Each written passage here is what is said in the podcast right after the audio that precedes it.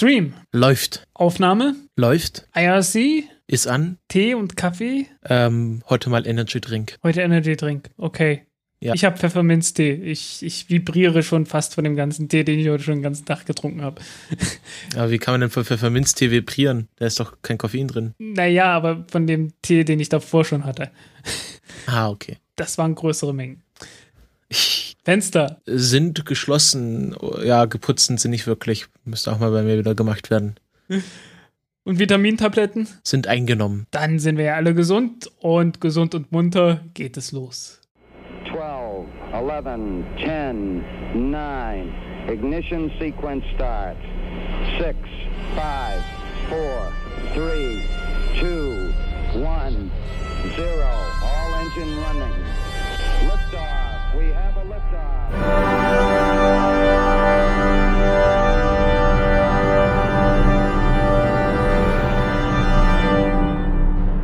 Countdown Podcast, Folge 27. Ich begrüße meinen Co-Piloten, den Frank. Hallo Frank. Hallo Christopher. Und schönes neues Jahr. Ich glaube, das haben wir uns noch nicht gewünscht, ne? Nein, wir haben ja bisher die erste Folge 2016 war ja unsere tolle Kongress-Interview-Folge, die, wenn ihr sie noch nicht gehört habt, ihr wirklich was verpasst habt, denn da haben wir mal Leute gesprochen, die wirklich Ahnung von Raumfahrt haben und insofern Ahnung haben, dass sie mal ein Experiment auf einer Rakete mitgeflogen haben oder Satelliten entwickeln. Ja, oder halt mit einem Ballon und so. Genau, oder nicht einfach nur dumm auf Twitter rumhängen, so wie wir. Ja. Und das ist eine wirklich tolle Folge geworden, die solltet ihr euch wirklich alle anhören. Aber ja, das ist unsere erste richtige, reguläre Folge 2016 und auch unsere erste Live-Folge, wenn ihr uns jetzt live zuhört. Ja, Frank, wie geht's dir denn? Bist du gut ins neue Jahr gekommen? Ich bin ganz gut ins neue Jahr gekommen. Ich bin irgendwie heute etwas geschafft. Es war etwas stressig, der Tag, aber ja, das wird schon. Ja. Das ist super. Ja, hoffe ich. Wir haben heute auch wieder schöne Themen für euch vorbereitet.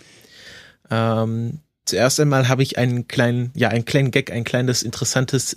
Anekdote, die sich letztes Jahr ereignet hat, die ich sehr lustig fand. Denn Tim Peake, also der britische Astronaut, der gerade auf der ISS ist, wollte ein Interview führen und hat deswegen dort angerufen. Anscheinend rufen die tatsächlich von der ISS an, insofern, dass sie eine Telefonnummer wählen. Und wer schon mal eine Telefonnummer gewählt hat, weiß, dass man sich da auch gerne schnell verwählt. Und das hat Tim Peake gemacht und hat aus Versehen bei einer nichts ahnenden britischen Dame angerufen. Und er wollte so ganz witzig sein, gesagt, als die Dame gefragt hat, ja, wer ist denn da? Ja, ich grüße die Erde, ich bin vom Weltraum. Und die Dame war so schockiert, dass sie einfach schnell wieder aufgelegt hat. Okay, das Detail kannte ich noch nicht. Und Tim Peake war etwas pikiert sozusagen. Mich wundert es tatsächlich, dass sie da wirklich eine ganz normale Telefonnummer wählen vom Weltraum aus. Ich meine, ja, wahrscheinlich benutzen sie einfach Skype. Ja, aber seit wann kann man sich bei Skype verwählen? Das kriegst du ganz leicht hin. Du nimmst Skype und kannst dir anrufen damit. Du kommst ja mit Skype aber bei ins der Telefonnetz. Was ist das eigentlich dann für ein Vertrag? Ist das dann Intergalactical Roaming? Interplanetary Roaming? Keine Ahnung. Ich schätze, das geht einfach zu einer Bodenstation irgendwo in den USA oder so und wird dann da durchgeleitet. Okay. Und kostet dann irgendwie so 7 Cent pro Stunde oder was in der Größenordnung. Also ich weiß es nicht mehr. Ich habe es nicht mehr im Kopf. Es ist eine Pauschale für einen Anruf und dann pro Stunde ein paar Cent. Ich habe da immer noch ein Guthaben bei Skype, mit dem man das tatsächlich machen kann. Ich bezweifle ja, dass sie tatsächlich Skype benutzen. Ich meine, so buggy wie das ist, würde ich das nicht auf die ISS lassen. Tja. Es gab ja mal vor ein paar Jahren Geschichte, dass irgendein Rechner auf der ISS einen Computerwurm hatte, der eigentlich dazu gedacht war, WoW-Accounts abzugreifen. War am falschen Ort, würde ich sagen. Wer weiß, weil du kannst ja schlecht kontrollieren, was sie da wirklich alles machen. Ich meine, das sind zwar Webcams, aber die zeigen bestimmt nicht jeden Winkel der ISS. Ja. Da kann wieder irgendwo so einen großen Zucker-PC rumfliegen. ja, ich glaube trotzdem irgendwie World of Warcraft zu spielen, das ist dann doch ein größeres Zeitinvestment, das man auf der ISS so leicht nicht aufbringen kann. Ich habe es noch nie gespielt, ich habe mich davon ferngehalten, weil ich ganz genau weiß, dass ich mit sowas nicht unbedingt gut umgehen kann. Ja, ich habe auch noch nie WoW probiert. Ich habe mal hier dieses andere Hearthstone gespielt, aber das ja hat mich dann auch nicht so gepackt. War gut, aber nichts für mich. Ja, das fand ich sehr lustig. Habe ich auch noch nie so erlebt und ich glaube, die ISS auch noch nicht. Und eine zweite Ergänzung vom letzten Jahr. Es gab einen Kommentar unter der Weihnachtsfolge, wo gefragt wurde, wir hatten ja gesagt, dass die New Shepard schwerer bei der Landung ist als eine leere Falcon 9. Und von dem her die New Shepard einfacher schweben kann, weil sie mehr Gewicht tragen muss. Ja, zumindest war, im Vergleich zum Vollgewicht. Genau. Und das Kommentar oder der Kommentator fragte, was ist da, ob es da Zahlen gibt oder wie wir das wissen oder wie das zustande kommt. Und Frank, ich glaube, du willst dazu was sagen. Ja, also Zahlen gibt es direkt nicht, weil Blue Origin, die veröffentlichen keine richtigen detaillierten Zahlen. Nur so indirekt kann man es dann doch irgendwie bestimmen, weil über das Triebwerk ist bekannt, was für einen Schubbereich es hat. Also die geben das sind Amerikaner, geben das Ganze an zwischen 20.000 Pfund und 110.000 Pfund. Also maximal 50 Tonnen. Und wenn man jetzt sagt, okay, das Ding ist mit maximalem Schub abgehoben, dann darf das Ding muss weniger als 50 Tonnen gewogen haben, weil ansonsten hätte der Schub nicht ausgereicht, um das Ding abheben zu lassen. Also muss weniger als das gewesen sein. Dann ist die große Frage, wie viel hat diese Raumkapsel gewogen, die sie da hochgebracht haben? Dazu sagen die natürlich auch nichts. Aber die haben mal einen Test gemacht. Diese Kapsel hat so ein so ein Rettungsmotor halt drin, ne? So Raketenmotor, mit dem man dann halt die Kapsel relativ schnell von der Rakete wegbringen kann.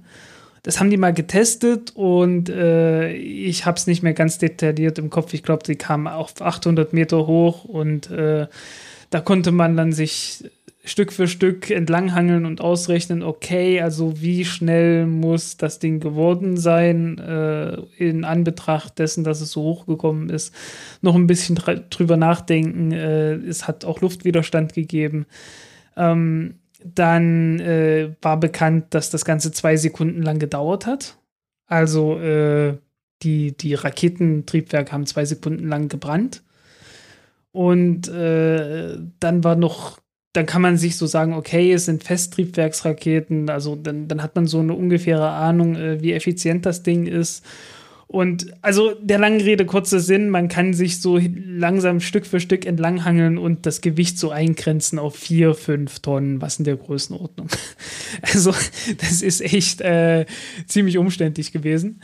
In der Größenordnung liegt das Ganze und das wird noch abgetrennt und dann verbraucht das Ding natürlich auch noch den Treibstoff, den es an Bord hat.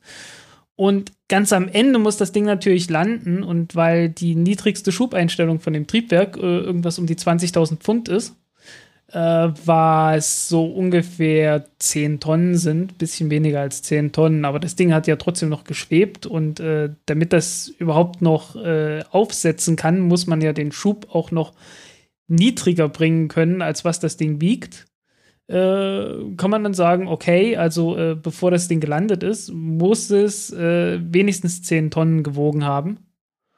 Dazu kommen noch 5 Tonnen Nutzlast. Wie viel das Ding jetzt genau gewogen hat beim Aufsetzen, keine Ahnung.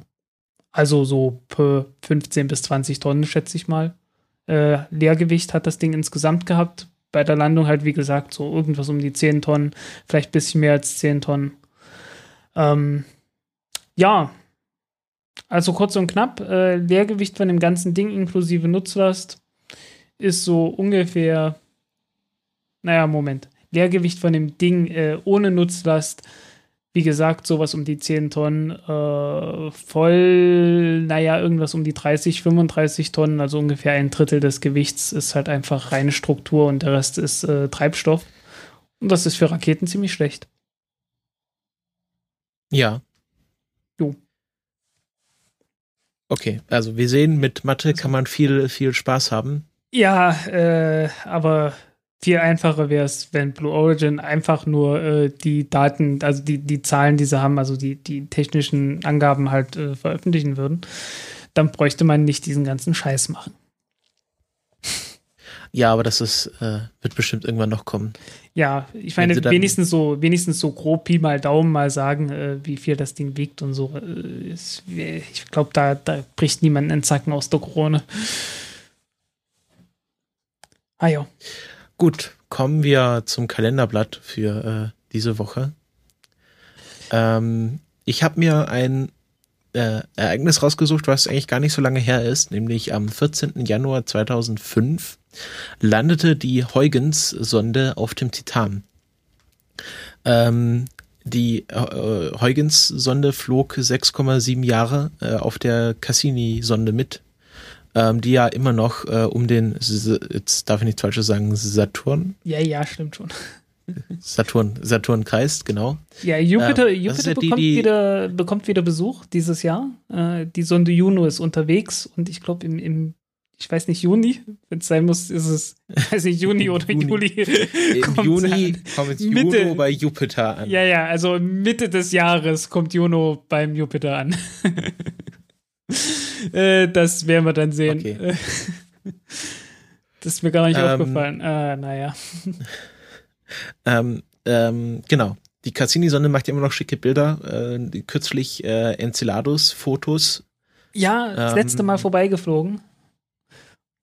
Wie das letzte Mal in ihrer Mission, oder wie? Ja. Ich glaube, okay. Die fliegen jetzt irgendwo in eine andere Bahn rein. Ich habe keine Details im Kopf. Ja, die Huygens-Sonde hatte eine wesentlich kürzere Lebensdauer. Die wurde etwa einen Monat bevor ihrer geplanten Landung von der Cassini-Sonde abgekoppelt und cruiste dann einen Monat lang auf Titan zu.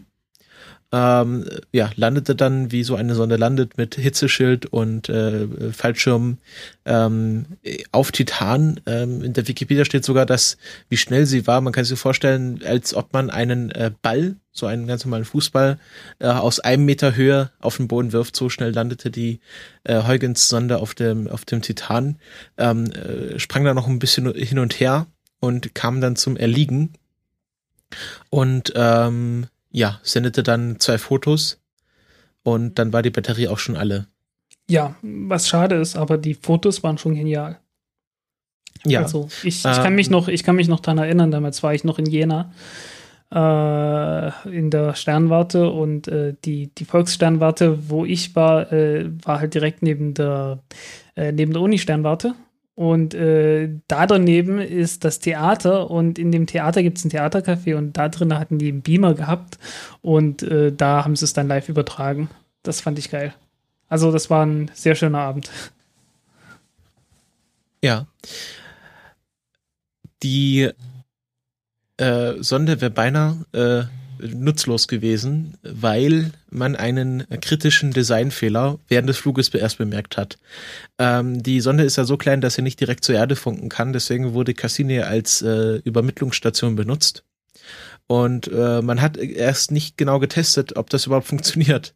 Und dann haben 2 ESA-Ingenieure so lange dran rumgemäkelt, bis sie das dann mal während des Fluges getestet haben. Ui, das ist ein bisschen spät, ne? Genau, es ging um die Telemetriedaten, also die Sachen, die Huygens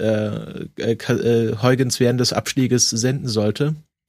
Und das Problem war, dass man den Doppler-Effekt nicht genau rausrechnen konnte, weil die Sonde sich von Cassini wegbeschleunigt hat. Und also es ist irgendwie Radiotechnik, da kenne ich mich nicht so genau aus. Waren die Frequenzen so verzerrt, dass das Cassini nicht rausrechnen konnte mit der Firmware, die drauf war. Und man konnte diese Firmware auch nicht updaten.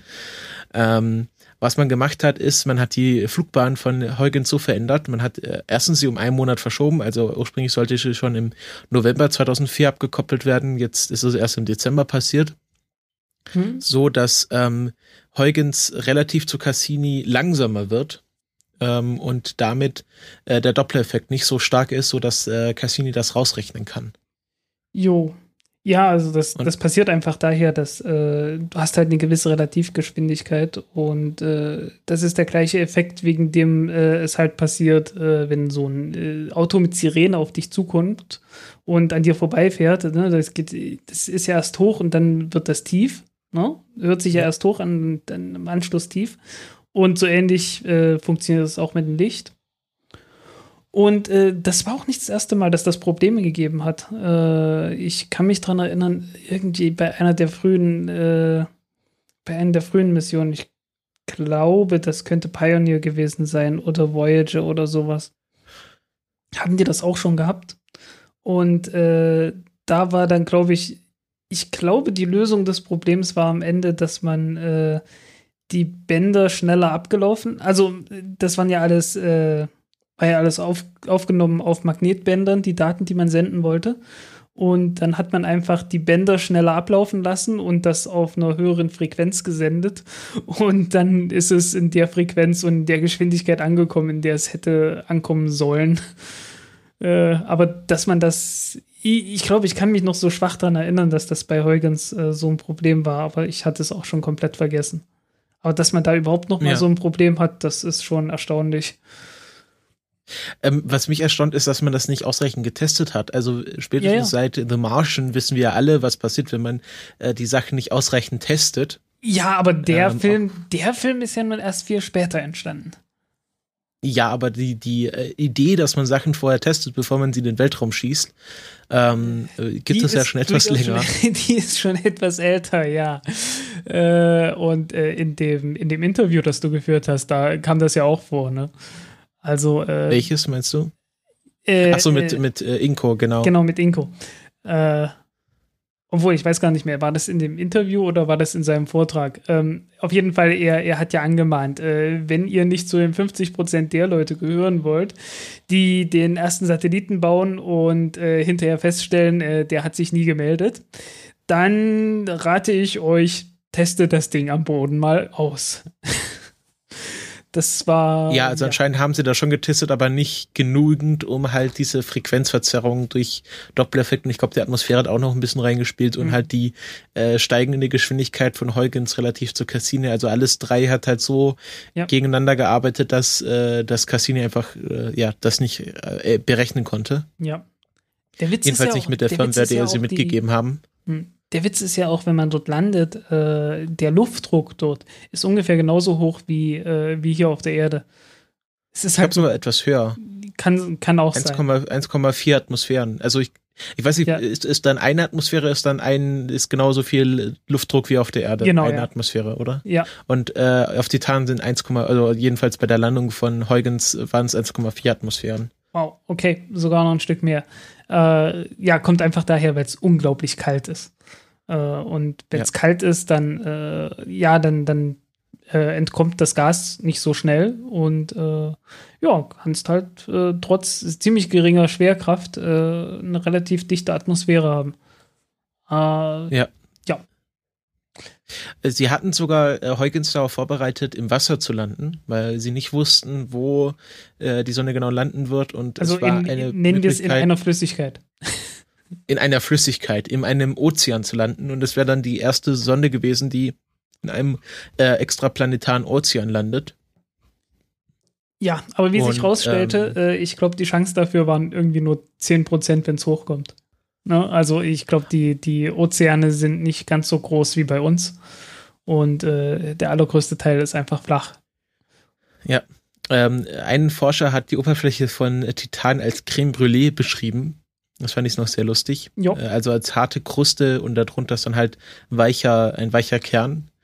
Die Steine, die man auf den Fotos sieht, wenn ihr das euch mal in der Wikipedia anschaut, das sind gefrorene, ich glaube, Wassereis und gefrorener Stickstoff, glaube ich. Ist halt, also sind keine Felsbrocken, sondern gefrorenes gefrorene Flüssigkeiten. Ja, irgendwas in die Richtung. Wenn es sein muss, ist es einfach Paraffin, also irgendwie ein längerkettiger Kohlenwasserstoff oder so. Ja. Weiß ich nicht mehr. Was interessant ist, dass diese Brocken rund sind und man daraus schließen kann, dass da irgendwie Flüssigkeiten am Arbeiten sind, also dass da irgendwie eine Abnutzung passiert oder eine Bewegung passiert, weil sonst wären die ja nicht so wie so Flusskiesel abgeschliffen. Ja, also war durchaus faszinierend. Ist natürlich schade, dass es bloß 2 Bilder letzten Endes waren.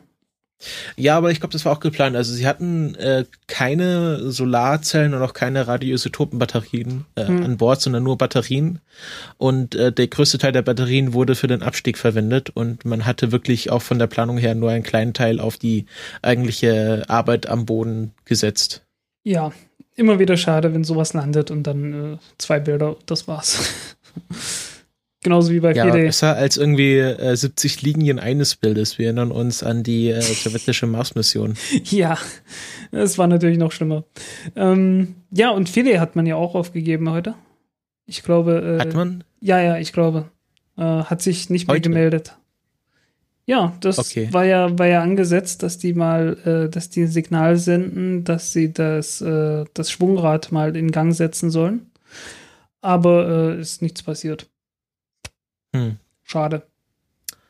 Tja, aber sie hat gut durchgehalten. Ja, also Philae, was ja der Lander ist, hat ab und zu mal ein paar Datenpakete geschickt, aber naja. Ja, aber es war doch jetzt, also ich meine, da hätte auch so Dinge passieren können wie zerschellt am Boden oder explodiert bei Aufsatz. Okay, gut, das stimmt, aber ich glaube, schöner wäre es gewesen, wenn die Kaltgasdüse, die sie da hatten, nicht irgendwie, ich weiß nicht, irgendwas hat da blockiert. Da war ein Ventil, das nicht aufgegangen ist oder so. Und wenn das nicht passiert wäre, das wäre eine ganz andere Geschichte geworden. Hätte Fahrradkette. Ja, schade. Apropos schöne Geschichte geworden. Eine schöne Geschichte ist vor 70 Jahren, also heute vor 70 Jahren passiert. Da hat man nämlich zum ersten Mal mit Radar die Entfernung zum Mond gemessen. Beziehungsweise also noch nicht mal richtig gemessen, man hat es einfach mal ausprobiert. Man hat zum ersten Mal Radarstrahlen zum Mond geschickt und die sind zurückgekommen. Juhu. Wie hieß es gleich? Das Projekt Diana. Also und wer hat das gemacht? Waren das die Russen? Amerikaner. Oder die es waren die Amerikaner. Okay. Die hatten Radar und nachdem der Krieg vorbei war, da hatte man halt immer noch dieses ganze Zeugs rumstehen und da konnte man natürlich einiges machen, ne?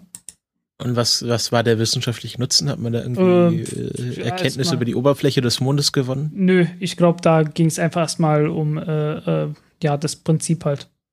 Erstmal zeigen, okay, es geht.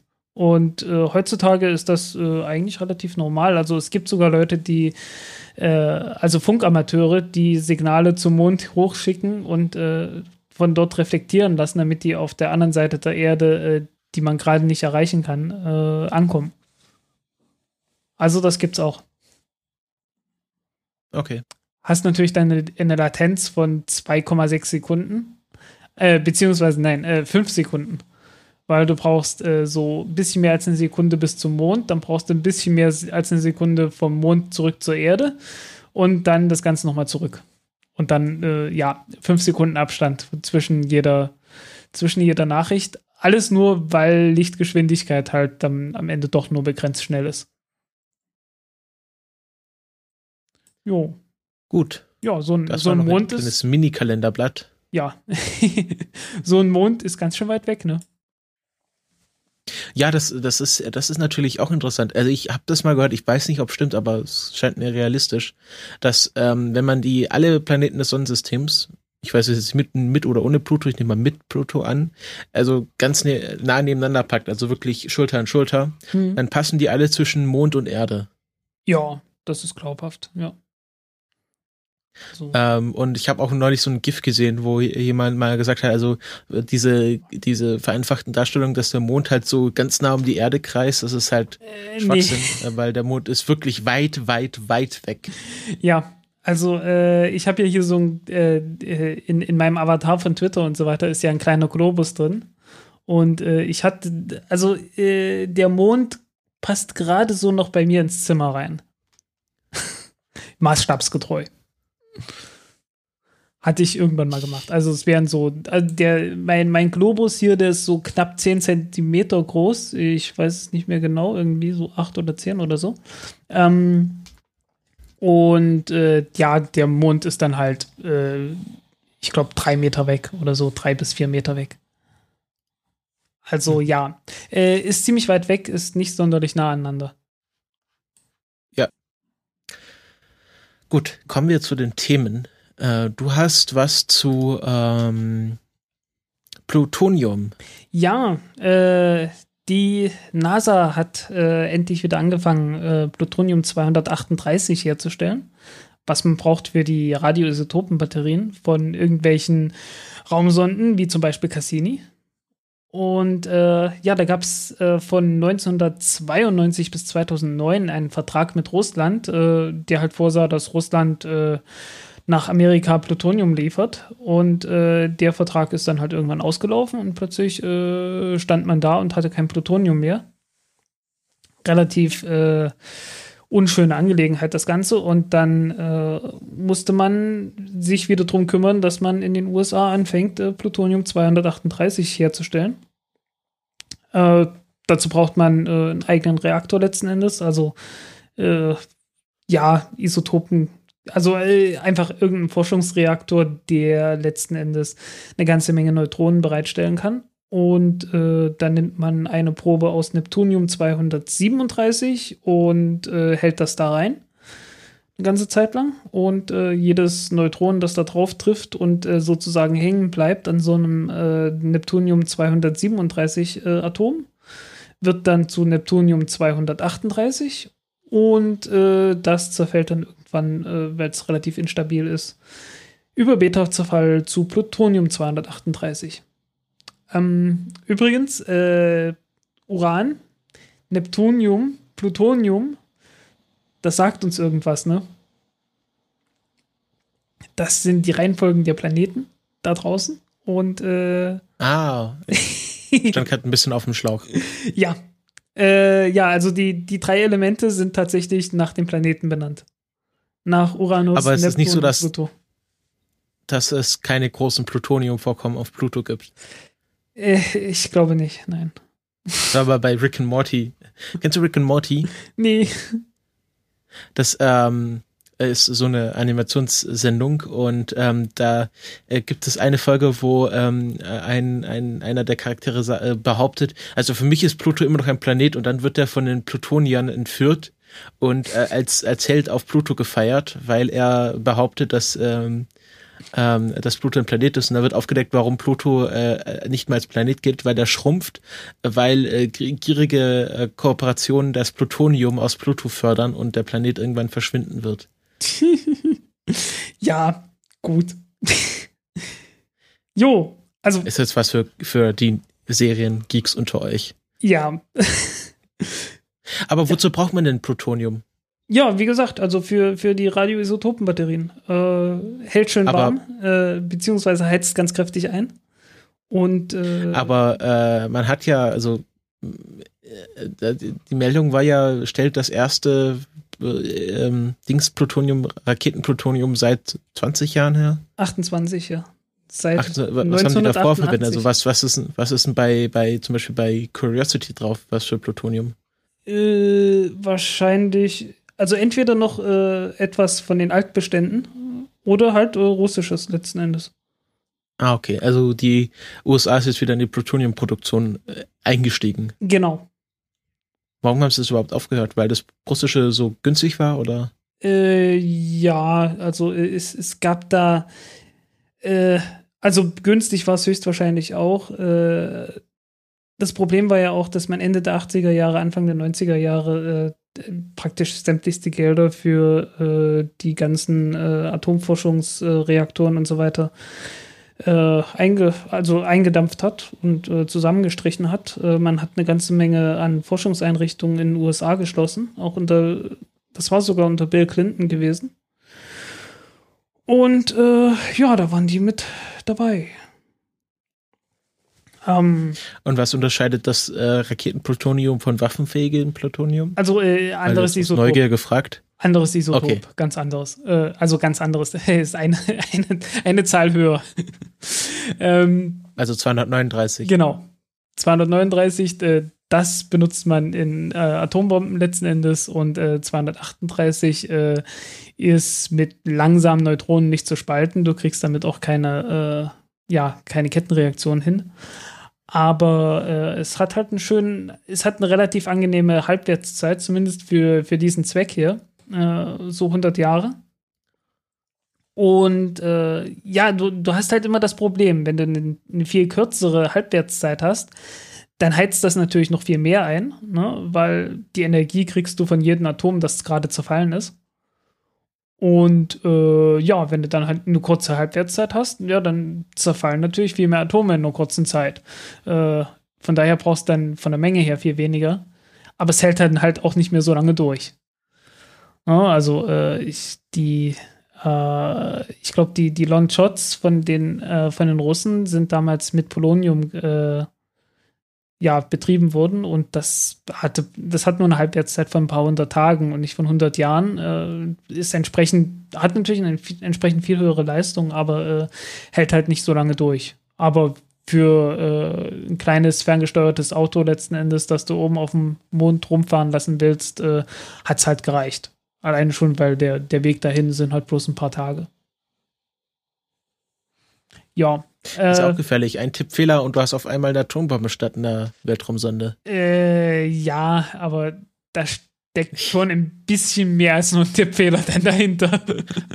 Ja, wenn da irgendwie sagt, oh gut, 239 mache ich halt 239 im Labor. Ich meine, die haben sich neulich auf der ISS verwählt. Das kann alles passieren. Naja, so leicht ist das nicht. Zum Glück. Ja, ich wollt auch nur einen Gag machen. Ja, was wollte ich noch sagen? Ach ja, 50 Gramm sind's. Also die allererste Probe, also die sind noch so ein bisschen im Testbetrieb. Und geplant ist jetzt erstmal so 300-400 Gramm pro Jahr herzustellen und das Ganze später noch zu steigern auf so 1,5 bis 2 Kilo pro Jahr. Und dann sollte erstmal wieder genügend Plutonium für, naja, so eine Mission alle 2 Jahre oder so da sein. Ist das denn auch fair gehandeltes Plutonium? Also jetzt frage ich mal ganz ernst, weil es gibt ja immer so Erzählungen von zu Kinderminen, wo die dann unter Tage geschickt werden, um das Plutonium abzubauen. Das ist Recycling. Das ist alles Recycling. Absolut. Weil das ja aus Kernkraftwerken, oder? Genau. Entweder, also okay. Kernkraftwerke wahrscheinlich nicht in den USA.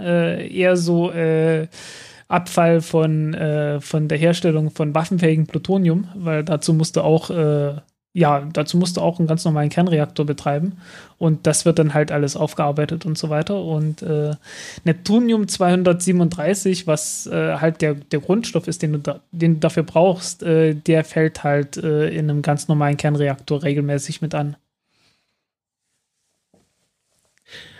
Und deswegen ist das halt Recycling-Zeugs. Kann man eigentlich aus Atomraketen dieses Plutonium-238 herstellen? Also nicht nur als Abfall, sondern man sagt, wir schmelzen uns ihre Atomraketen ein und machen daraus irgendwas Sinnvolles? Du meinst jetzt Atombomben? Ja, also Sprengköpfe von den Atombomben. Also man kann das nehmen und daraus Brennstäbe für Reaktoren machen. Und wenn du vorhast, einen Kernreaktor für eine Sonde zu bauen, dann wäre das eine Möglichkeit. Aber ich würde dann vorschlagen, doch lieber hoch angereichertes Uran zu benutzen, aufgrund der schlichten Tatsache, dass es weniger radioaktiv ist. Ja. Gut, das war's zum Plutonium-Recycling. Ja. 100% fair gehandeltes Plutonium gibt's dann demnächst bei euch im Weltladen.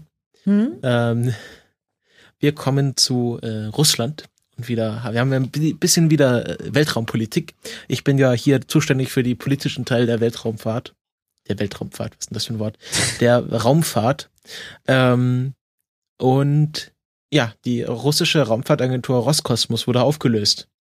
Russland steigt aus dem Raumfahrt aus und macht nur noch Matroschkas, nein. Ja. Die Roskosmos wurde aufgelöst als als Raumfahrtagentur und als Staatskooperation neu gegründet. Ich bin noch nicht ganz klar, was das genau juristisch bedeutet. Also was ist eine Staatsfirma im Gegensatz zu einer Raumfahrtagentur? Ich nehme an, dass so eine Staatsfirma genau sowas ist wie hier die Ölfirma, wie heißt die? Gazprom? Nee, das ist keine Ölfirma, aber ist vom Prinzip her das, was du meinst. Ja, eine Staatsfirma auf jeden Fall. Oder haben wir in Deutschland Staatsfirmen? Deutsche Bahn? Die Post war, ja, die Bahn ist zwar an der Börse irgendwie gehandelt worden, aber ich glaube, die sind, nee, nicht an der Börse gehandelt. Das ist eine Aktiengesellschaft, aber alle Aktien sind in der Hand vom Bund oder so. Zum Beispiel. Sowas. Oder halt irgendwelche Stadtwerke oder so. Also anstatt, dass da Beamte arbeiten, ist das jetzt einfach eine Firma mit Angestellten. Ja. Und so ist das jetzt auch bei Roskosmos. Eigentlich heißt das ja richtig Raskosmos, aber das lassen wir jetzt mal hier bleiben. Warum wurde das aufgelöst? Also der Prozess wurde ziemlich genau vor einem Jahr begonnen. Am 21. Januar 2015 gab das die Regierung bekannt. Weil es einige Probleme gab. Es kam immer wieder zu Fehlstarts und es falsch eingebauten Sensoren. Lagesensoren. Wir erinnern uns an Advent, eine Rakete brennt. Ich weiß, ich glaube, es war die dritte. Die dritte war es, ja. Wo die Proton-Rakete eine Kehrtwende machte. Irgendwann in den 90er Jahren gab es auch mal eine Sojus-Rakete, wo man einfach beim Treibstoff gepanscht hat. Das war irgendwie beim Auto abgepumpt haben. Ich habe keine Ahnung. Also das war keine schöne Zeit gewesen. Ja, mein Cousin Wladimir, der hat ganz günstig Treibstoff.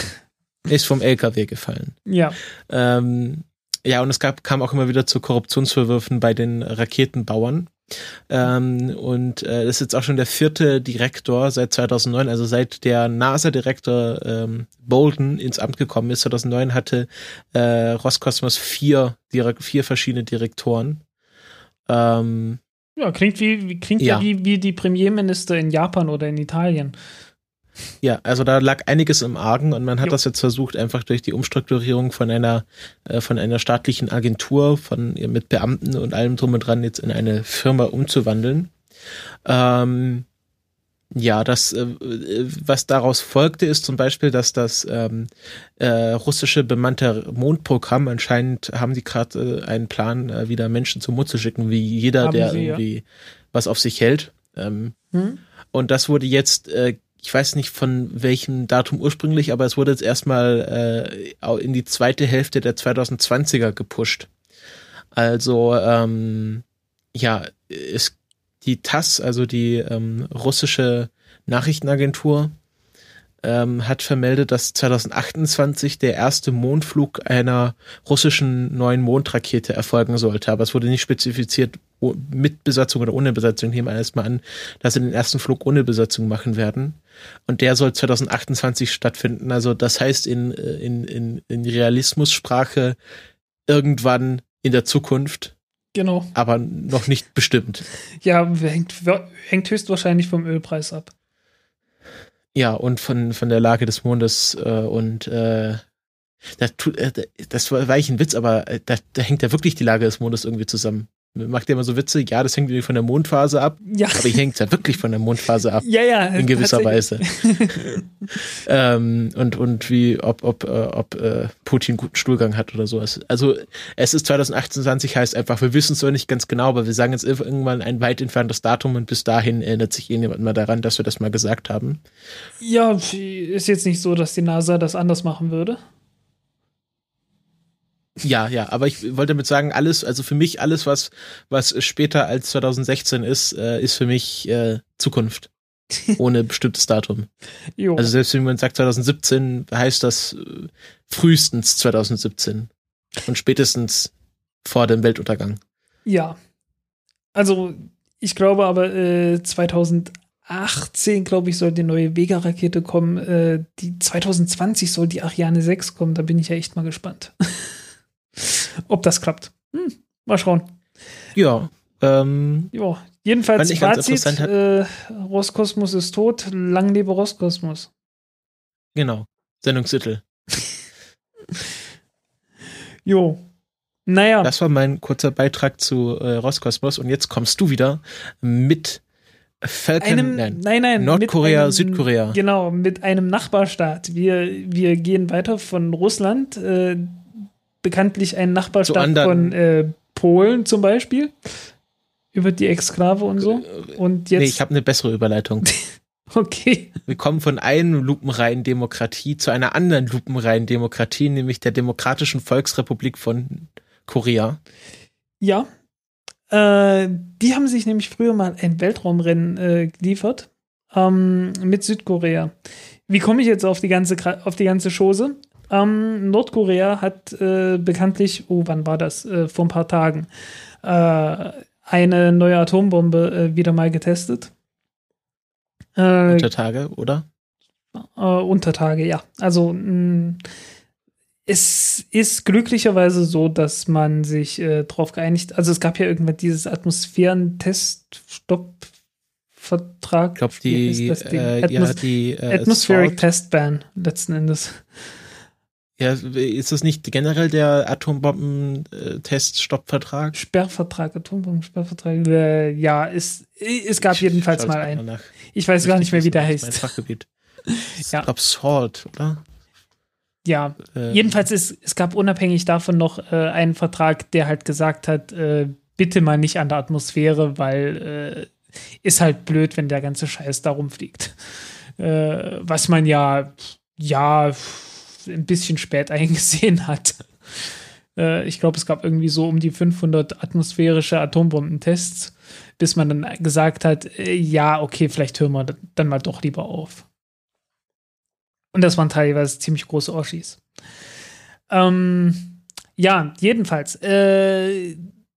Es ist zu vermuten, dass die Bombe, die sie dort gebaut haben, jetzt keine große Wasserstoffbombe natürlich ist, allein schon von der Sprengkraft her. Aber es gibt ein Verfahren, das nennt sich letzten Endes Boosted Fission. Also letzten Endes eine geboostete Atombombe. Und da benutzt man ein kleines bisschen Tritium und Deuterium mit einem kleinen bisschen Kernfusion. Und dabei werden jede Menge Neutronen freigesetzt. Und damit kann man die Kettenreaktion dort nochmal in der Atombombe ordentlich in Gang setzen. Also nochmal richtig ordentlich anheizen.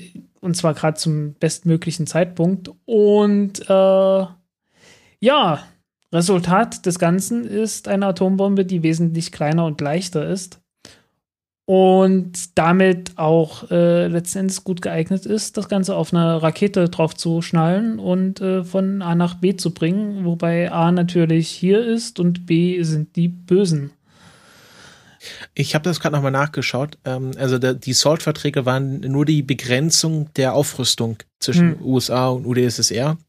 Und die Atomwaffen-Stoppverträge heißen in Englischen Treaty of the Non-Proliferation of Nuclear Weapons oder NPT. In Deutsch, glaube ich, Atomwaffensperrvertrag. Genau, ja. Und den hat Nordkorea sogar unterzeichnet, nämlich 1958. Als sich aber 2003 wieder aus diesem Vertrag entzogen. Ja, das haben sie, soweit ich weiß, so gemacht, weil ich glaube 1994, irgendwann in den 90er Jahren gab es letztendlich einen Vertrag zwischen Nordkorea oder Vertrag, also es gab Verhandlungen letzten Endes, die vorsahen, okay, Nordkorea entwickelt keine Atombomben und bekommt dafür Unterstützung bei der Entwicklung von Kernreaktoren und so, naja, es lief halt darauf hinaus, dass man irgendwie einen Handel macht, keine Atombomben und dafür halt mehr Zusammenarbeit, aber das ist halt nicht passiert und ja, es war... Also die USA haben 1994, was halt so die Zeit war, als in Nordkorea alles zusammengebrochen ist, haben die halt die Chance versäumt, sich Nordkorea gegenüber einfach zu öffnen und zu sagen, verhandeln wir doch einfach mal. Also es gab dort halt eine Einladung, kommt doch mal her, öffnet doch mal eine Botschaft und die USA haben gesagt, ach nö, wir warten einfach, bis das Land zusammenbricht und wir warten bis heute. Ja, Nordkorea, ich weiß nicht, was ich davon halten soll, aber einerseits sind sie halt so ein bisschen die Witzfigur des Staates, weil sie ja, also ich kann das so schlecht einsetzen. Kriegen die wirklich was gebacken oder ist das nur so Propaganda und Atombomben zünden ist jetzt keine große technische Leistung? Oh. Also, wie ist die wirkliche Bedrohung von Nordkorea für die Welt? Ach, so wie ich es sehe, und ob das nun stimmt oder nicht, ist eine zweite Frage. Versuchen die halt einfach erstmal Anerkennung zu bekommen, und haben sich halt gesagt, okay, also wir können jetzt ja nicht einfach das Land öffnen.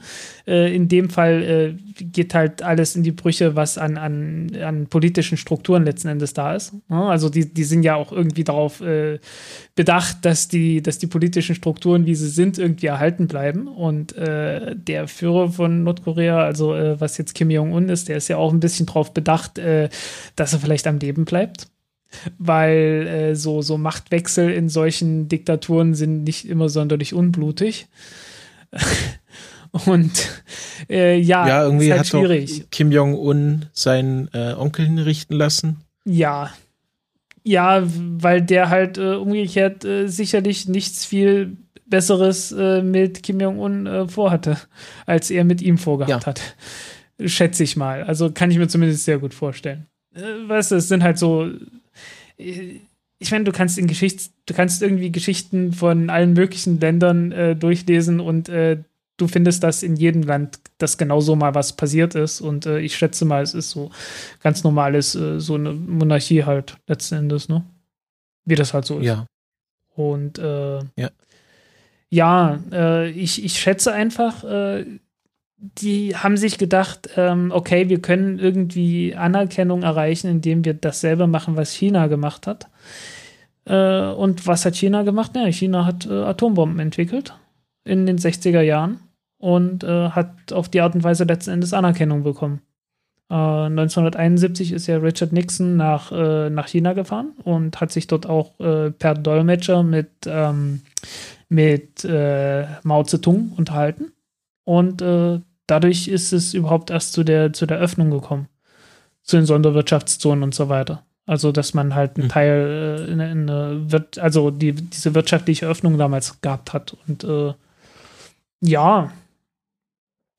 muss man sich vorstellen, also das Land war damals nicht viel offener als heutzutage Nordkorea.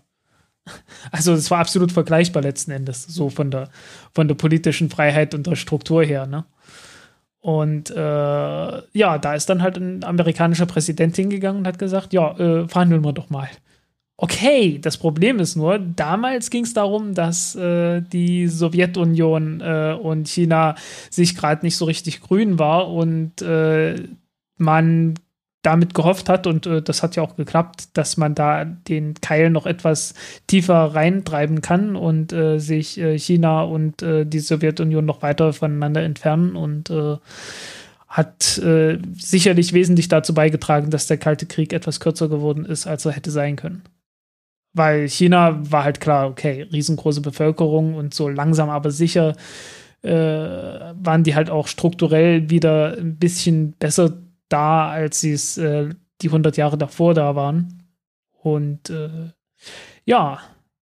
jedenfalls war das halt die Art und Weise, mit der es China geschafft hat. Und Nordkorea, ich glaube, die haben so ungefähr das Gleiche vor. Also aber was haben die denn für einen strategischen Wert für die USA? Oder für die westlichen Mächte? Also, ja, das ist halt das Problem. Im Prinzip kein. Aber auf der anderen Seite wahrscheinlich einen wesentlich größeren Wert für den Westen. Ja. Mit ihrer Technik. Ja, ich finde es halt nur. Kommt ja auch aus Nordkorea, oder? Huh? Südkorea? Samsung gehört. Ja, definitiv. Samsung kommt aus Südkorea, oder? Ja, klar. Ja.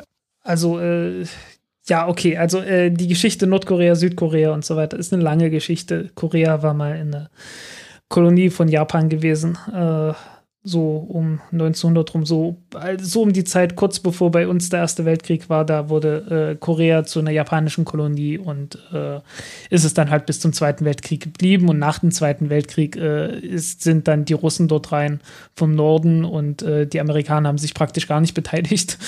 Und dann haben die irgendwie einen Vertrag ausgearbeitet, der dann halt vorsah, okay, Amerikaner bekommen letztendlich die südliche Hälfte und die Sowjets letztendlich die nördliche Hälfte. Und ja, so kam das Ganze dann zustande. Und ja, lange verwickelte Geschichte ist jetzt ja eigentlich nicht der Ort dafür. Jedenfalls, was jetzt passiert ist, es hat ein Weltraumrennen gegeben zwischen Nordkorea und Südkorea. Ich weiß gar nicht mehr genau, wann das war. Also vor ein paar Jahren war es dann endlich vorbei, als die Nordkoreaner die UNH-3-Rakete gestartet haben und damit den ersten Satelliten in eine Umlaufbahn gebracht haben. Okay, der war nicht sonderlich stabil. Ich glaube, der hat etwas getaumelt, aber war halt trotzdem da, ne? Also sie haben es immerhin geschafft, das Ding in den Orbit reinzubringen. Im Gegensatz zu den Südkoreanern. Und haben, glaube ich, alle beide drei Anläufe gebraucht, bis das Ganze geklappt hat. Und ja, man hat sich halt so, also in der Presse war es halt wie immer, ne? Nordkorea, haha, alles lächerlich. Und Südkorea, ja, halt Südkorea, so westliches Land und so, ne? So westliches Land ehrenhalber. So ähnlich wie Japan, ne? Und ja, der Witz ist halt, die südkoreanische Rakete, die Naro 1, ist im Wesentlichen eine russische Rakete. Die erste Stufe kommt komplett aus Russland, inklusive Tank und Antrieb letzten Endes. Also das war ein RD-151-Triebwerk, was ein etwas verkleinertes RD-191-Triebwerk war. Das hat auch alles ganz gut funktioniert. Die zweite Stufe, die kam aus Südkorea und die hat nie richtig funktioniert. Und Nutzersverkleidung und alles Mögliche. Es ging halt bei jedem Start irgendwas schief. Bis dann zum letzten, der dann aber nach dem erfolgreichen nordkoreanischen Start kam. Und interessant ist jetzt, wie kommt Nordkorea dazu, so eine Rakete bauen zu können? Naja, die Nordkoreaner sind nicht ganz blöd und Also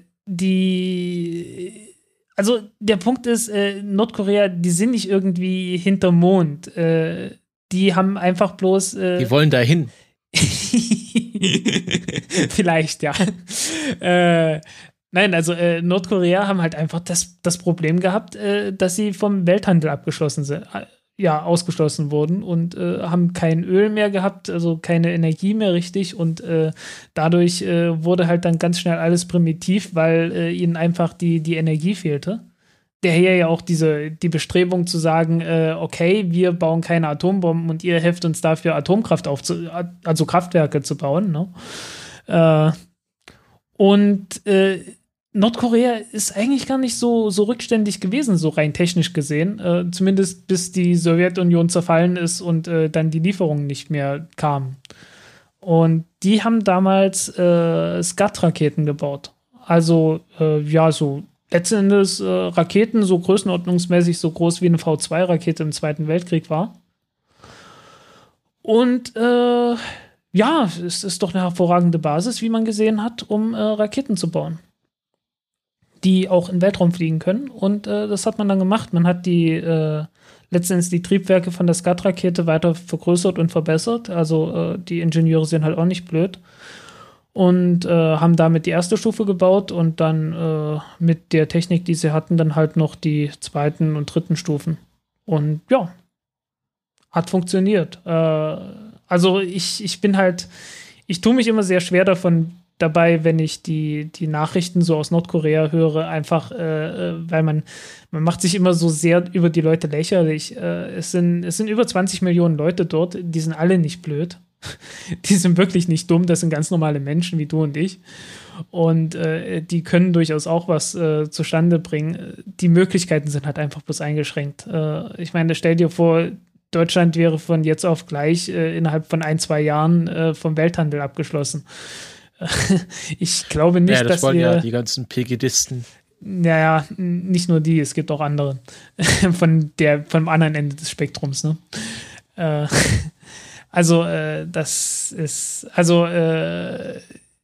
Bei uns würde es dann auch sofort aussehen, wie kommen wir jetzt an Energie ran, wie kommen wir an irgendwelche technischen Gegenstände ran? Ich meine, es gibt keinen Computer mehr, der noch in Deutschland gebaut wird.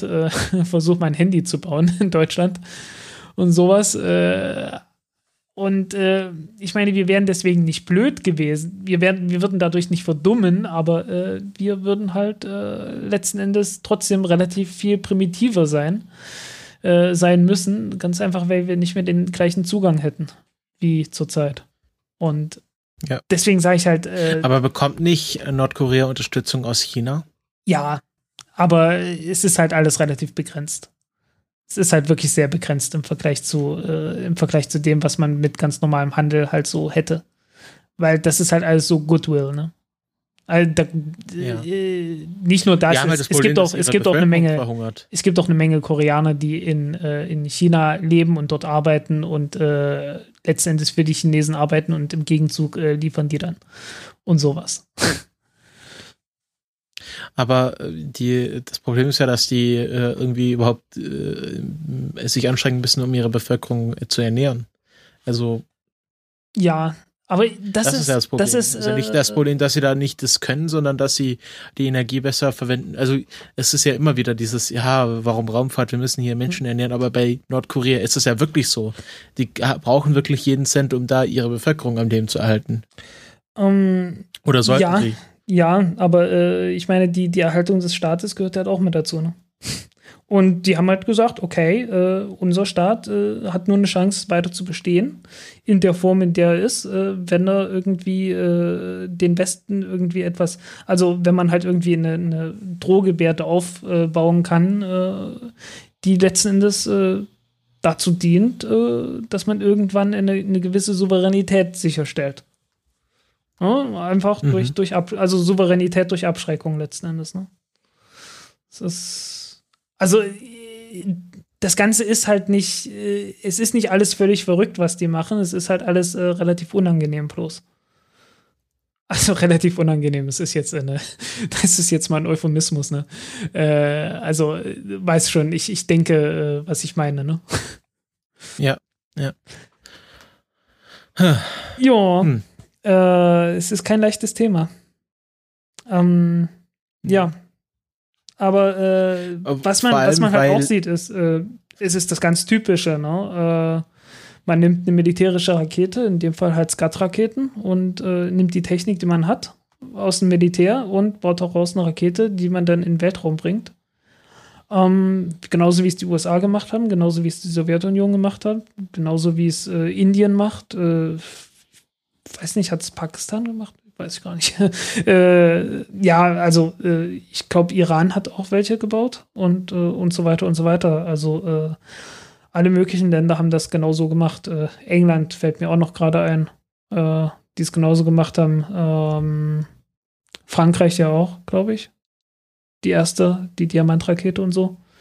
Also ja, da braucht man jetzt, also da sollte man im Glashaus nicht mit Steinen werfen, wenn man den Nordkoreanern vorwirft, dass sie eine militärische Rakete genommen haben und damit einen Satelliten in den Weltraum gebracht haben. Was aber damals gemacht wurde, ne? Also alle haben so mit dem Finger auf Nordkorea gezeigt, ja, das ist ja bloß eine militärische Rakete, so Langstreckenrakete für Atombomben.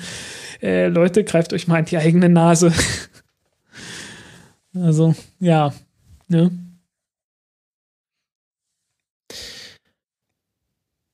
Ja, wollen wir weitergehen? Ja, machen wir mal, ne? Zurück zur Raumfahrt. Ich glaube, das war kein sonderlich schönes Thema. Jetzt kommen wir zum Brot und Butter der Raumfahrt in unserem Fotolabor. Denn es gibt ein Video, das nichts anderes macht, als alle Raketenstarts 2015, 86 an der Zahl, hintereinander abzuspielen. Und wer schon immer mal 86 Raketenstarts am Stück sehen wollte, der kann das tun.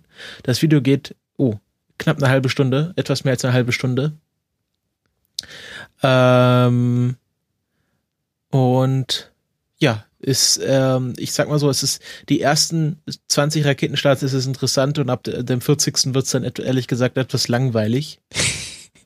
Ja, Rakete steht da, hebt ab, juhu. Der erste ist gleich Falcon 9 und ich glaube, gab es dieses Jahr schon einen Raketenstart? Müsste doch. Mir fällt jetzt gerade nicht ein, welcher, aber gab es glaube ich schon, ja. Ich kann es jetzt nicht hundertprozentig sagen, aber ich bin der Meinung, das hat schon eingegeben. Okay. Ist auf jeden Fall, ja, mal was ganz Nettes, habe ich bisher auch noch nicht so gesehen, dass sich jemand die Mühe gemacht hat. Es gibt auch ein Video mit jede Menge Abstürzen und Raketenexplosionen und so weiter. Ja.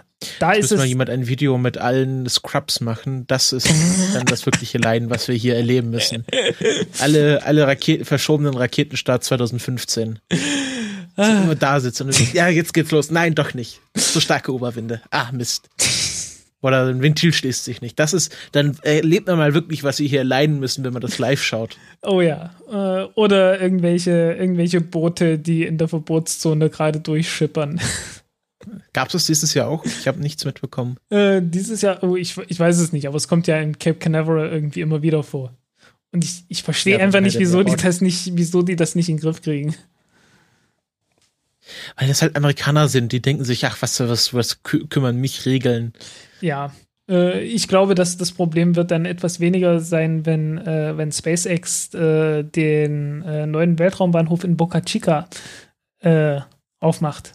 Wo ist denn Boca Chica? Das ist das allerletzte Dorf an der Küste vor der Grenze zwischen USA und Mexiko.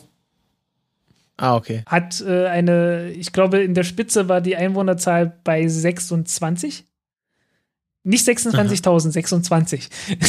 Ah, es ist das Dorf, wo die Leute gesagt haben, das ist ja wie Hitler-Deutschland. Genau, das Ding. Ah, okay, ich erinnere mich.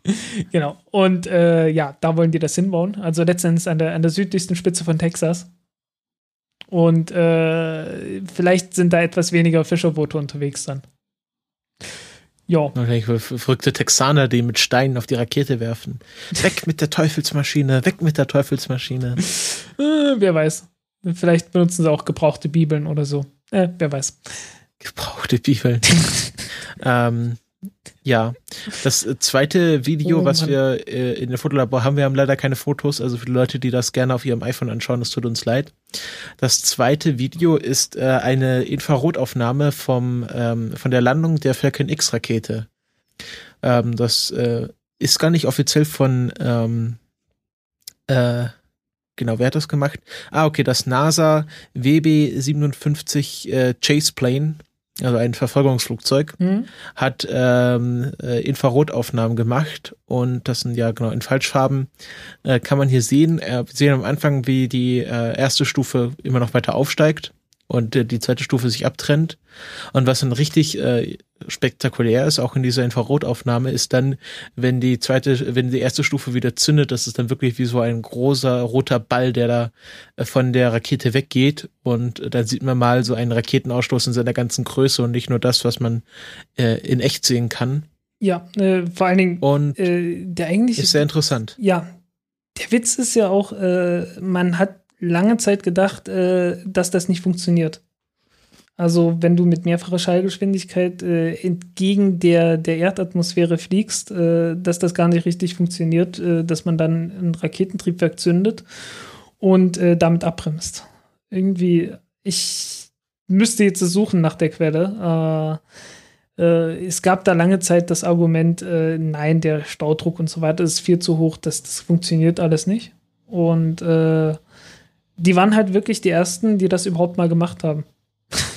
Und das war der Hintergrund, glaube ich, auch, dass man damit angefangen hat, Aufnahmen von diesen Abbremsmanövern zu machen, um halt zu sehen, okay, wie genau läuft das Ding jetzt ab, wie sieht das aus, weil man auf die Art und Weise dann später vielleicht auch mal auf dem Mars landen kann, indem man halt etwas weniger ja, indem man halt mit dem Hitzeschutzschild letzten Endes eintritt in die Atmosphäre, bis zum gewissen Punkt abbremst, aber halt noch nicht so auf Schallgeschwindigkeit oder so angenehme Geschwindigkeiten runterkommt, sondern halt immer noch relativ schnell ist und dann mit Raketentriebwerken letzten Endes abbremst.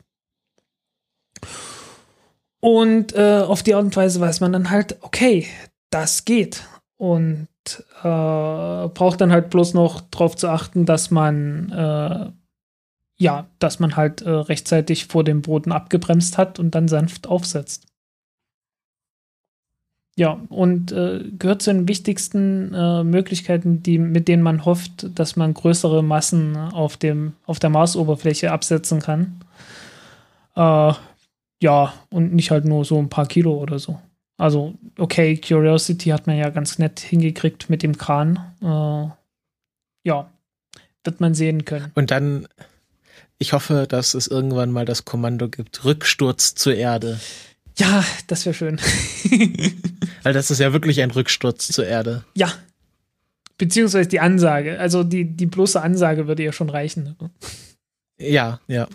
Also, wer nicht weiß, was wir jetzt meinen, der hört bitte Märchen von übermorgen, der Raumpatrouille Orion-Podcast, den wir mit dem Butler machen. Ja. Da wisst ihr, was dann ein Rücksturz zur Erde bedeutet. So. Ich fand es auch ganz lustig, dass es dann so Meldungen gab, weil jahrelang haben alle gesagt, ja, so wenn so Science-Fiction-Filmen so Raketen quasi auf ihrem Hintern landen, so funktioniert das doch nicht. Das ist doch keine Raumfahrt und jetzt macht das wirklich eine Rakete. Also, ja. So wie die irgendwie bei Tim und Struppi auf dem Mond landen oder so.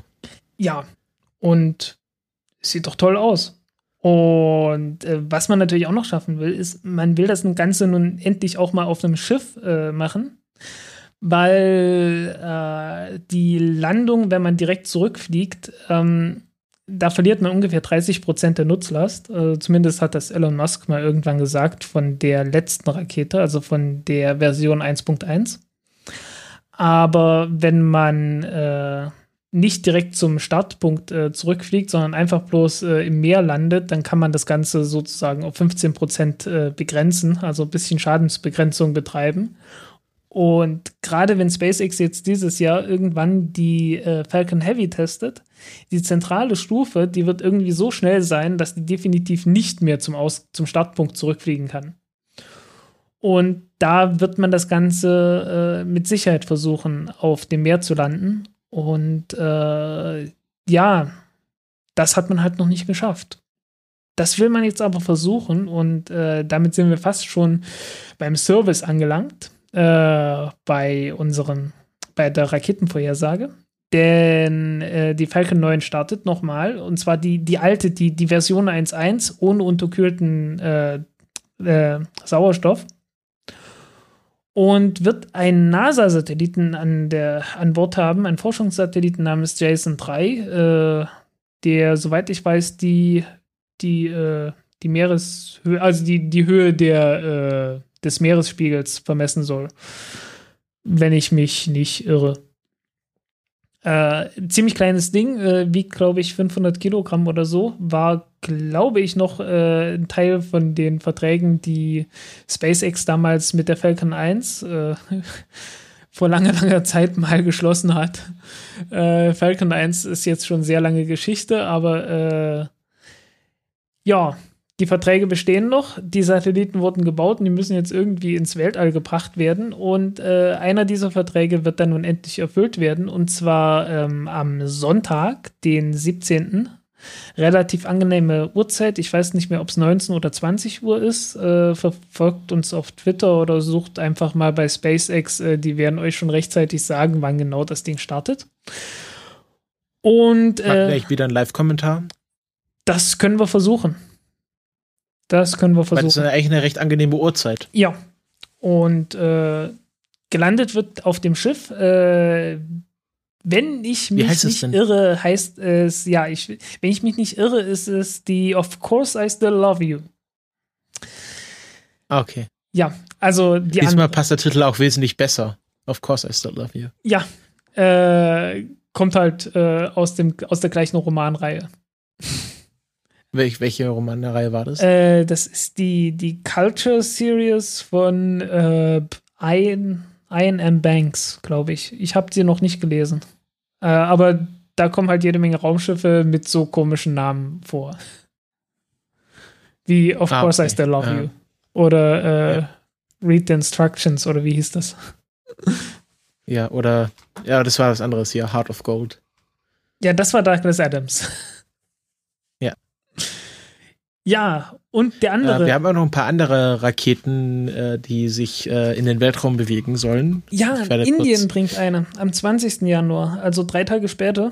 Das ist dann wohl ein Mittwoch. Und wird den 5. Satelliten des indischen regionalen Satellitennavigationssystems starten. Das heißt IRNSS-1E. Genau. Und ist der vorvorletzte Satellit, der 5. von 7 Stück. Die nächsten sollen dann im Februar und im März kommen. Und dann ist es fertig. Das ist kein globales Navigationssystem, sondern ein regionales, das Indien abdeckt. Und Pakistan natürlich, weil das Ganze wird natürlich militärisch benutzt. Deswegen baut man sowas auf. Weil GPS ist ja für jeden mehr oder weniger verfügbar, außer die USA wollen es gerade nicht. Und Indien hat dann halt gesagt, okay, bauen wir halt unser eigenes und dann ist es halt scheißegal, ob die USA das nun will oder nicht, dann haben wir unseres. Also im Grunde ist es doch auch nicht schwer, so ein Navigationssystem zu bauen. Du musst halt, jetzt simpel gesprochen, einfach nur eine Uhr auf den Satelliten packen. Ja, glaube ich, so. Muss halt sehr genau sein. Und dann die Signalabstände messen. Muss halt sehr, sehr genau sein, ja. Und eine genaue Uhr zu bauen sollte jetzt nicht die größte Leistung sein. Ja. Das Besondere an dem Ding ist, dass es nicht so in so einen mittelhohen Orbit kommt, wie Galileo oder GPS oder so, sondern die toben sich oben im geostationären und im geosynchronen Orbit aus. Da gibt es einen Unterschied. Geostationär heißt, das Ding bleibt einfach an Ort und Stelle und 4 von den 7 Satelliten tun genau das. Aber das Problem ist, die hängen dann halt an Ort und Stelle entlang einer Linie. Und nur, also wenn man nur Satelliten auf einer Linie hat, dann kann man noch nicht sonderlich gut die Position bestimmen. Man braucht irgendwie noch ein paar, die nach rechts und links von dieser Linie abweichen. Und die kommen dann in einen geosynchronen Orbit. Das ist ein Orbit, der letzten Endes also so ähnlich ist wie geostationär. Also so, dass es an einem Punkt im Himmel bleibt es nicht stehen, aber so ungefähr. Es ist ein ähnlicher Orbit, der aber geneigt ist. Geneigt zum Äquator. Und was der Satellit damit macht, ist, zumindest von der Erde aus gesehen, fliegt er einfach in 8. Also jeden Tag fliegt er halt so seine 8 oben am Himmel hin und her und damit hat man letzten Endes immer so eine Dreiecksformation von Satelliten, mit denen man dann navigieren kann. Relativ clever gemacht und gelöst. Ja, gestartet werden die Dinger mit dem PSLV. PSLV XL wohlgemerkt. Also die größte Variante der kleinsten Rakete, die sie haben. Und ich glaube, die Dinger wiegen sowas wie 1,3 Tonnen. Ja. Was so im Vergleich, also ein großer Nachrichtensatellit oder so wiegt sowas um die 5 bis 6 Tonnen. Die kleineren Satelliten eher so um die 3 Tonnen. Und die hier halt 1,3. Also nicht riesig. Jetzt haben wir noch einen Raketenstart, den wir jetzt hier nur der Vollständigkeit halber erwähnen, weil er wirklich nicht sehr interessant ist. Nämlich am 25. Januar, also in 2 Wochen, eine Proton-Rakete mit einem Eutelsat 9b. Jo. Ja, aber Nachrichtensatelliten braucht man halt. Ja, aber es ist jetzt nicht so, als wäre da irgendwie... Jetzt muss ich noch mal kurz fragen, der Jason-3-Satellit, der auf der Falcon 9 mitfliegt, der soll die Höhe des Meeresspiegels vermessen. Ich meine... Ist der nicht immer bei 0? Nö, hat gewisse Abweichungen. Ja, also es geht halt um Meeresströmungen und so. Ne? Letztendlich Meeresströmungen und Klimawandel, Wissenschaft und so. Ne?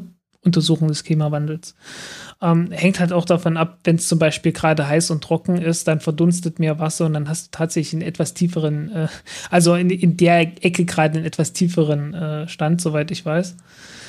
Dann hast du so Fragen von Gravitation, also es gibt halt ein paar Gravitationsdellen sozusagen, die man nicht wirklich mitkriegt, aber man kann sie halt messen. Gravitationswellen und Gravitationsdellen. Ja, so ungefähr. Ja, das kann man halt damit messen. Ist schon, okay. Ist interessant. Das ist ja auch schon der dritte Satellit in der Reihe. Ich muss ganz ehrlich gestehen, ich habe mich damit nicht allzu sehr auseinandergesetzt. Ja. Was wir unterschlagen haben, am 15. Januar eine lange Marsch 3B-Rakete aus China, aus Xichang. Ja, aber da wird auch wahrscheinlich weder ein Livestream geben, noch genau gesagt, wann die startet. Genau, beziehungsweise irgendwie einen Tag vorher. Muss ja, ich glaube 24 Stunden vorher muss man es ankündigen oder so. Da gibt es so nach Weltraumvertrag und so. Achso, warte mal, Gesetze. Das ist der Bell Intersat. Oh, für die Regierung von Weißrussland. Weißrussland. Ja. Ja. Auch die Chinesen sind im Kommunikationsgeschäft. Ich glaube, das war's, oder? Vorerst. Ja, also uns haben Gerüchte erreicht, dass wohl die ersten Gravitationswellen... Oh ja, noch ein bisschen Gossip. Bisschen Gossip, ne? Uns haben die Gerüchte erreicht, dass die ersten Gravitationswellen nachgewiesen wurden. Allerdings nicht mit Lisa Pathfinder, sondern mit einem bodengestützten System namens LIGO. Bestätigt wurde es noch nicht, es sei denn, das versteckt sich unter den 163 Tweets, die ich noch nicht gelesen habe. Wir werden sehen. Ich bin jedenfalls sehr gespannt, wenn das klappt. Hat zwar jetzt nicht direkt was mit Raumfahrt zu tun, aber es spielt sich ja alles da draußen ab. Und ja, also ich bin da doch relativ optimistisch, dass das geklappt hat. Wurde ja auch Zeit mit. Wäre jetzt auch ein bisschen lustig gewesen, wenn der Testsatellit gleich den Beweis erbracht hätte. Ja, aber das wäre nichts geworden, weil der ist, also ich habe hier so ein Paper gesehen irgendwo, finde es jetzt nicht, bei dem man das verglichen hat und naja, ist halt, dieses E von ELISA steht halt für experimentell und es ist halt bloß ein Testdingens. Das ist noch nicht so genau, wie es dann am Ende sein soll. Und das wäre eine Sensation gewesen, die man nicht nur mit ELISA gemessen hätte, sondern auch mit allem anderen, was so auf der Erde an Gravitationswellen-Messgeräten rumsteht. Also hoffen wir mal, dass ich jetzt nicht einfach bloß ein Gerücht weitergetragen habe, sondern dass da auch ein bisschen Substanz dahinter steckt. Ja, also ich bin da relativ, ja, was soll ich sagen? Was heißt das jetzt für Leser? Wird die Aktion jetzt wahrscheinlich nicht abgebrochen werden, weil jetzt... Glaube ich nicht, nein. Also wenn jetzt theoretisch tatsächlich Gravitationswellen auf der Erde nachgewiesen wurden, dann schicken die trotzdem noch Leser hoch, um das nochmal im Weltraum zu erforschen. Mit Sicherheit, denn ich denke, die dürften nochmal etwas genauer sein. Denke ich zumindest. Ja. Ich glaube... Sind die überhaupt schon komplett fertig mit dem Entwurf? Ich weiß es gar nicht. Wird ja einen Grund geben, warum die noch testen. Ich nehme an, die werden erstmal auf die Testergebnisse von Pathfinder warten, genau, bis sie da den Entwurf fertigstellen. Genau. Sonst bringt ja Pathfinder nicht wirklich viel. Genau. Wenn die einfach die Ergebnisse ignorieren würden. Ja. Also, werden wir sehen. Ich bin gespannt, was da rauskommt. Ja. Kommen wir zum Hausmeisterteil der Sendung. Ich kann ja leider nicht mehr namentlich unseren Flatter-Unterstützern danken oder zurzeit nicht, weil die das bei Flatter irgendwie nach dem Umzug alles kaputt gemacht haben. Ich sehe jetzt nur noch, wie wir geflattert wurden, aber nicht mehr von wem. Das tut mir sehr leid. Aber ich habe gerade die Flatter-Ergebnisse vom Dezember reinbekommen und ich kann unseren Hörern für ganze 12,47 Euro im Dezember danken, was für Flatter schon ziemlich gut ist bei uns. Definitiv, ja. Das ist sehr schön. Ich habe die auch gerade abgehoben. Das hilft uns sehr weiter. Vielen Dank für alle Leute, die den Flatter-Button im Dezember gedrückt haben und jetzt auch schon, wie ich hier sehe, Plüschpluto, Live-Experiment, unsymmetrisches Dimethylhydrazin, Chemtrail-Pyramiden auf Ceres wurden alle schon geflattert. Also vielen, vielen Dank für alle Leute, die uns da finanziell unterstützen. Ich möchte auch nochmal gern auf unsere Patreon-Kampagne hinweisen. Wer das letztes Jahr nicht mitbekommen hat, wir sind auf Patreon. Das ist so eine Art Kickstarter, aber monatlich. Also ihr könnt dort ab $1 einen Betrag monatlich spenden. Und den bekommen wir dann gut geschrieben. Also anstatt, dass man da irgendwie eine feste Zeit einsetzt, wo man Geld sammelt, sammelt halt man monatlich Geld, aber im Grunde funktioniert der Rest wie Kickstarter. Ja. Dort haben wir einen Unterstützer, den Valentin, dem danken wir ja auch nochmal recht herzlich an dieser Stelle. Ja, vielen Dank. Und der Valentin, der bekommt auch regelmäßig zu hören, was wir hier vor der Show alles vor uns hinquasseln. Genau. Die Pre-Show gehört mit dazu und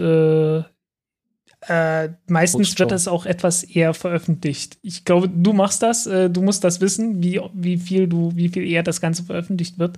Jedenfalls die Rohfassung, die noch nicht geschnitten ist. Also meistens mache ich das so, dass ich gleich nach der Sendung einfach auf Export drücke und eine einzelne Spur mit dem Skype-Mitschnitt, der ja ganz angenehm ist normalerweise, und meiner Spur veröffentliche.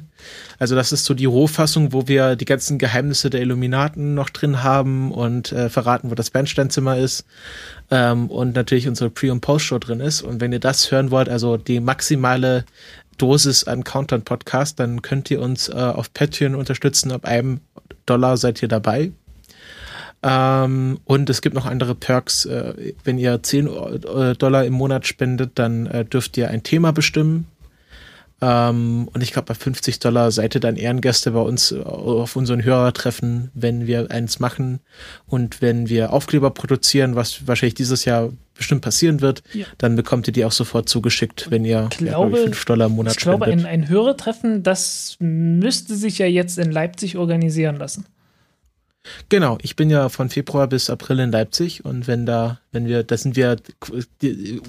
beide, Frank und ich, geografisch näher aneinander, als wir es jetzt sind. Definitiv, ja. Und wenn es da in der Region Leute gibt, die uns treffen wollen, dann lässt sich das bestimmt einrichten. Genau, also schaut doch mal Patreon vorbei. Ich finde es eine ganz interessante Webseite, einen ganz interessanten Dienst und solange Flatter vor sich hin fault, ist das eine sehr gute Alternative. Jo. Weiterhin könnt ihr uns gerne Kommentare schreiben. Es hat eine sehr schöne Entwicklung gegeben. Also wir bekommen immer so mindestens einen Kommentar mit Fragen und Anregungen unter jede Folge. Ja, wieder aktuell haben wir es ja am Anfang der Folge gehabt. Ihr könnt uns bei iTunes rezensieren, da gibt es auch immer, haben wir auch schon ein paar Rezensionen bekommen, aber ist natürlich toll, wenn es da mehrere gibt. Da könnt ihr uns auch bewerten zwischen 1 und 5 Sterne und wir werden versuchen, auch eure Kritik positiv umzusetzen. Ihr könnt uns auf Twitter folgen unter countdown_pod. Habe ich das richtig gesagt? Ja, glaube ich. Genau, countdown_pod. Ihr könnt uns auf Facebook, da haben wir auch eine Facebook-Seite, wo wir auch regelmäßig die Live-Daten und die Folgen veröffentlichen und ja, wenn ich mal Lust habe, schreibe ich da was Interessantes da drauf, unregelmäßig. Ja. Und ansonsten empfehlt uns weiter, empfehlt uns euren Freunden, Familien, Kindern, Arbeitskollegen, keine Ahnung, wenn ihr im Labor arbeitet, euren Laborkollegen. Ja, und nicht zu vergessen, euren Haustieren. Genau, unseren Haustieren, genau. Wir grüßen an dieser Stelle alle Haustiere. Damit verabschieden wir uns aus dieser Folge. Und wir werden sehen, wie wir das handhaben, ob wir es schaffen, den nächsten Start- und Landeversuch der Falcon 9 live zu begleiten. Übrigens, das haben auch eine ganze Menge Leute verfolgt, was wir da gemacht haben, zumindest auf YouTube. Einige auch von vorne bis hinten. Die meisten sind einfach dorthin gegangen, wo die Rakete dann startet. So in der Vorschau. Aber ja, wie das halt so ist, ne? Ist ja auch verständlich. Ja, ist auch also das Vorteil ist, dass die Livestreams von SpaceX gemeinfrei sind. und wir dann quasi mit unserem Audiokommentar das nochmal auf YouTube hochladen dürfen, damit auch Leute das zeitsouverän sich anschauen können. Ja, und wir kommentieren es halt. Das werden wir jetzt wieder versuchen. Wir kommentieren es halt gerne mal auf Deutsch und nicht nur auf Englisch. Das ist natürlich auch, ja. Und ja, wenn jemand Fragen dazu hat, schickt die einfach mal rein. Wir haben dann Zeit, sowas zu beantworten. Ne? Und ansonsten, ich habe festgestellt, dass Amazon um die Weihnachtszeit, und zwar nicht vor Weihnachten, sondern nach Weihnachten, die Preise erhöht. Deswegen habe ich immer noch mein altes Mikrofon. Ich hoffe, dass das demnächst wieder auf den Preis herabsinkt, den es vor Weihnachten hatte. Und dann kaufe ich mir das mal und dann schauen wir mal, ob meine Audiospur vielleicht noch ein kleines bisschen besser wird. Das werden wir dann sehen. Willst du vielleicht auch sagen, welches Mikrofon das ist? Vielleicht haben eine Hörerin, ein Hörer geheime Quellen. Ja, vielleicht hat der ein oder andere ein Samson Gomik herumliegen, was ja so dieses berühmte Billig-Einsteiger-Modell ist, das trotzdem eine angemessene Leistung bringen soll.